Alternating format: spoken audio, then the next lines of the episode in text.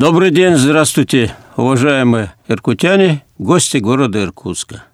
В эфире спортивная передача, традиционная спортивная Иркутск, и ее ведущий Александр Ширшиков. Дорогие друзья, в силу определенных обстоятельств мы прервали передачу об Олимпийских играх, мы ее продолжим попозже, и прервали передачу, связанную с 75-летием победы в Великой Отечественной войне.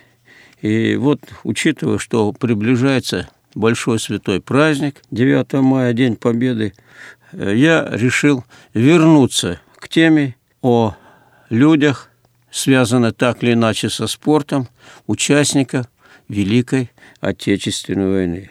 В прошлый раз передача я провел передачу о Белобородове. Может, кому-то покажется, а при чем здесь спорт и Белобородов? А я вам скажу, он сам занимался постоянно, до глубокой старости. И рекомендовал.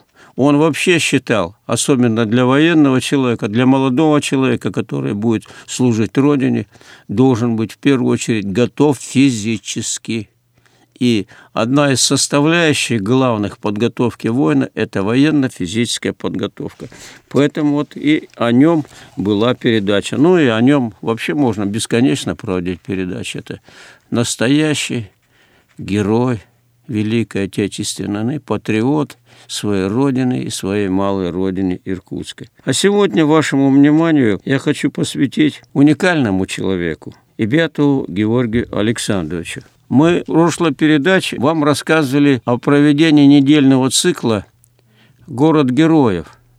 И вот любопытная деталь, что одним из нашей экспозиции героев был Георгий Александрович Бятов – благодаря работникам областной библиотеки имени Молчанова. Представляете, они докопались в архивах, нашли документы, где фашисты в концлагере вели допрос Георгия Александровича. То есть протокол. Это уникальное явление.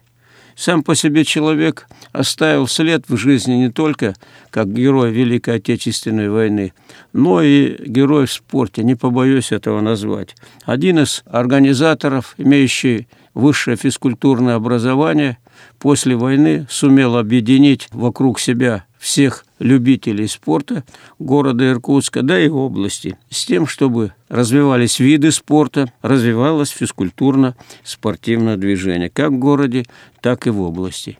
Почти 10 лет возглавлял Иркутский техникум физической культуры. Учитывая, что он был один из инициаторов развития греко-римской борьбы в Иркутской области, он и являлся одним из первых тренеров нашего великого борца, чемпиона Олимпийских игр Константина Григорьевича Врупаева, об Ибятове Георгия Александровича. Родился он в 1908 году в городе Зима. Совсем еще молодым, не имея профессионального образования, он уже вел уроки физкультуры в районной школе Куйтуна. 20-летнего перспективного гимнаста, легкоатлета – направили на учебу в Московский институт физической культуры, где крепыш-сибиряк буквально поразил специалистов французская тогда она называлась греко-римской борьбы, своей необыкновенной силой, выносливостью, своей подвижностью, неуемной энергией. Он играючи крестился двухпудовой гирей и элегантно делал солнце на турнике – над ним взял шефство сам вице-президент Федерации борьбы СССР Катулин, молодой атлет, не подвел метра, отметившись серией побед на всесоюзных и республиканских соревнованиях. Сибиряк уложил на лопатки чемпиона России Степанова и стал призером чемпионата СССР. Вот такие успехи были у Георгия Александровича.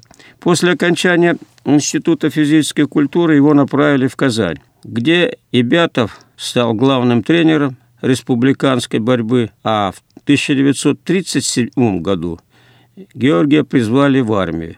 Теперь он командир пулеметной роты, начальник физподготовки знаменитой 86-й стрелковой дивизии. На юбилейной спартакиаде РКК и МВД в Москве Ибятов завоевал первое место. В торжественной обстановке Награду ему вручил главный судья соревнований, не кто-нибудь, а маршал Советского Союза Семен Буденный. Узнав, что чемпион-сибиряк, легендарный полководец, расщедрился и на именное двухствольное ружье с монографией «Король-сибиряк, значит, охотник», добавил царскому подарку еще и патефон с набором пластинок. Я вам скажу, что данный патефон сегодня находится в музее «Спортивное слово» при ангаре. Если не верите мне на слова, я приглашаю, посетите музей, вы убедитесь, причем находится в рабочем состоянии. И в совершенстве, владеющий приемами штыкового боя, был персонально приглашен на грандиозный спортивный праздник, устроенный на столичной Красной площади в честь Дня физкультурника. Блеснув отточенным техникой и мастерством в штыковых единоборствах, Ибятов был премирован за активную работу именными часами. От кого, вы думаете, он получил часы? От Клементия Ворошилова. Никто иной, а как он был в то время нарком обороны СССР Клим Ворошилов. Один из самых приближенных людей к Иосифу Виссарионовичу Сталину. В годы войны его не раз спасала от верной гибели отменная физическая подготовка, выучка, смекалка и, конечно же, выносливость. В Белофинскую кампанию бесстрашный сибиряк вынес с поля боя командира, за что был отмечен медалью за отвагу. Великую Отечественную войну встретил на западной границе под Брестом. В Пинских болотах его батальон расстреляли из пушек – он раненый, абсолютно ничего не понимающий, без сознания попал в плен. В плену, как всегда, били, травили овчарками. Два раза пытался бежать, не получилось. И вот я без всякого привлечения вам скажу, поскольку мы с ним очень были в близких отношениях, в бане бывало, паримся, разденется, на спине живого места нет. Весь в маленьких шрамах. Это шрамы от немецких овчарок, когда его травили, поймав после побега. Как ни странно, но с третьей попытки Георгий Александрович сумел все-таки ускользнуть из лагеря и организовал свое небольшое подразделение, затем влился в партизанский отряд, где и закончил войну. Все хорошо, все нормально, но самое страшное, что После войны тех людей, кто были в плену, всех собирали в концентрационный лагерь, где шла проверка за проверкой, проверка за проверкой. И люди, которые были в плену, они долгое время считались как бы врагами народа. А ведь, ну какой враг народа? Человек был абсолютно без сознания, раненый и попал в плен. Не разбирались. Так попал, не попал. Был в плену, значит, в плену. Значит, враг народа сдался. Вот, к сожалению, так. К счастью, огромному счастью, в 50-е годы начинали разбираться с этим. Георгий Александрович вместе вот с такими людьми, которых именно реабилитировали, через 20 лет – и только в 1965 году с него была снята вина, а в газете, по-моему, «Правда» или в «Известии» был опубликован указ Верховного Совета СССР о награждении Ибятова орденом Красной Звезды за мужество и отвагу. Можете себе представить? Через 20 лет, а 20 лет он носил вот это клеймо. Был в плену, значит, враг народа. Каково было ему? Трудно представить.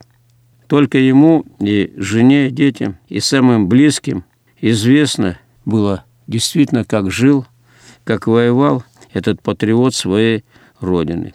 Вначале работал, вернувшись на Иркутскую землю, на Гришевском угольном разрезе в городе Черемхово. А в 1946 году его, как и одного из единственных представителей спорта, имеющих высшее образование, пригласили работать заучем Иркутского техникума физической культуры. Спустя три года Георгий Александрович Ибятов возглавил этот техникум. И здесь он развернулся по полной программе. Написал ряд методических пособий, организовал проведение курсы, проведение повышения квалификации. Ведь у нас кадров, по сути дела, не было. Техникум же физической культуры открыли только в 1943 году. Поэтому проблема с физкультурными кадрами была очень и очень высокая. Именно благодаря Георгию Санычу были созданы курсы при техникуме.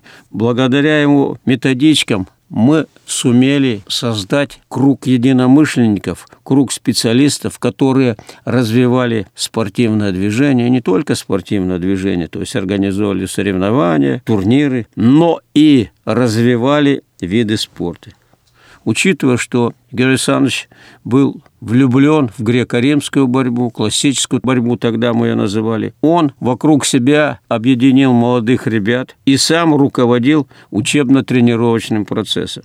Благодаря ему именно вышли молодые ребята. В период строительства Ангарска именно его ученики сумели создать ангарскую школу греко-римской борьбы, среди которых выделялись ребята, были в сборной команде не только вот Иркутской области и не России. Николай Пережогин, Иван Спиридонов, Евгений Терехов, Павел Свинарев в Иркутске, Иван Маглиценко – Василий Демидов, Адольф Шидло, Фарид Беймурата. Ну и, конечно же, самым выдающимся его воспитанником, я имею в виду Георгия Александровича Ибятова, был Константин Вырупаев. Именно один из первых наставников именно Вырупаева являлся Георгий Александрович. Благодаря именно Ибятову Вырупаев овладел техникой и методикой греко-римской борьбы. Ну, все, конечно, вы знаете наверняка, что Константин Григорьевич впервые участвовал в Олимпийских играх. Это был Мельбурн 1956 год. Стал олимпийским чемпионом. А через 4 года, ровно через 4 года, участвуя в сборной команде Советского Союза, в Риме завоевал бронзовую награду. Ну и Константин Григорьевич, вы знаете, Врупаев был почетным гражданином города Иркутска. И я еще раз напоминаю вам, что во Дворце спорта «Труд» работает музей «Спортивная слава при Ангаре». Ежедневно, кроме субботы, пока воскресенье, учитывая пандемию, с 11 до 3 часов. И если вы подниметесь по ступенькам на крыльцо – Дворца спорта «Труд», вы наверняка увидите мемориальную доску с барельефом Константина Вырупаева. Дорогие друзья, я заканчиваю сегодня передачу о патриоте Иркутской земли, о герое, участнике Великой Отечественной войны, о наставнике, педагоге Георгия Александровича Ибятова. Мы чтим память. В музее хранятся фотографии. В моих книгах «Сибирские греко-римляне», «Греко-римляне Сибири», «В тылу», «Бою», «Спорте», о герое Санче, о его подвиге написаны статьи. Вот на этом, пожалуй, я сегодня закончу передачу. Следующая передача будет посвящена Дмитрию Петровичу Малых – но если время будет позволять, мы с вами поговорим еще об одном герое Великой Отечественной войны, герое Александровича Константина. На этом я заканчиваю сегодня нашу встречу в эфире. Благодарю вас за внимание. Будьте здоровы. До следующих встреч.